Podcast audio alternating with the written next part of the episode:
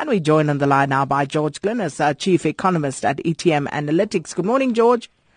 Hi, good morning. So inflation fell below market expectations. Uh, can this be sustained, though? Uh, and what does the outlook hold?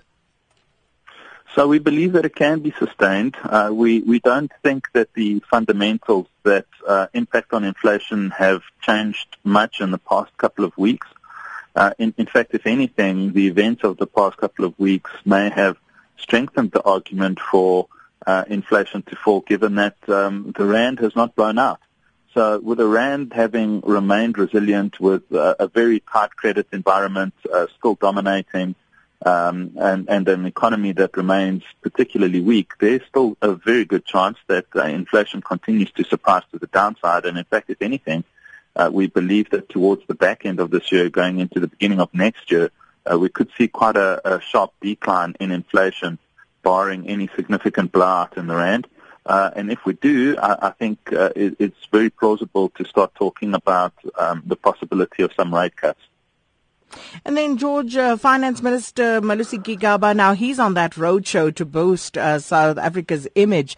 Um, is this just putting on a brave face, or is there a point to all of it?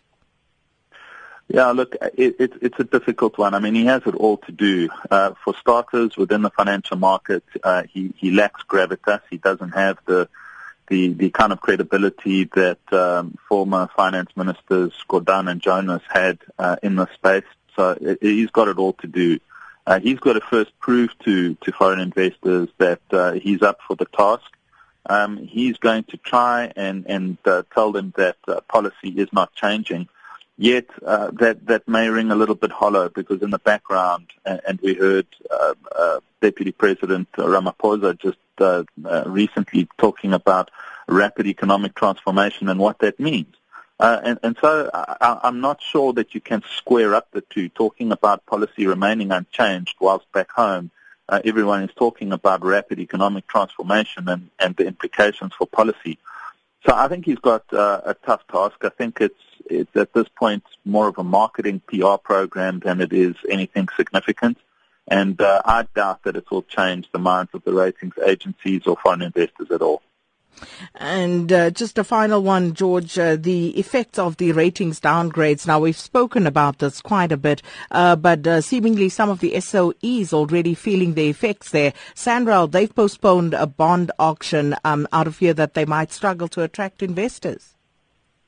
Yeah, exactly. And and so for those ministers that were playing down the impact of, of a credit ratings downgrade, um, best that they pay attention to what's going on because this is exactly the kind of consequences that we were referring to. Uh, all of a sudden, bond yields for the state-owned enterprises have risen considerably, and uh, demand for uh, these riskier investments uh, from on the part of foreigners has has curtailed uh, such that uh, they may find it difficult to be able to raise capital at the rate that they would ordinarily want or that is uh, uh, posted in their business plans. Uh, and so it makes things a little bit more difficult for them, not only because they're going to be paying more for that debt, but because they are now going to find the, the, potential pool of investors from which they would raise that capital shrinking. So overall, uh, the screw has turned significantly tighter on these state-owned enterprises, and I think it's it's valuable to just pay attention to how this unfolds going forward because uh, there, there could be consequences for the fiscus, which obviously would not be positive. Well, let's leave it there for today. Thanks so much, uh, George Glynos, uh, Chief Economist at ETM Analytics.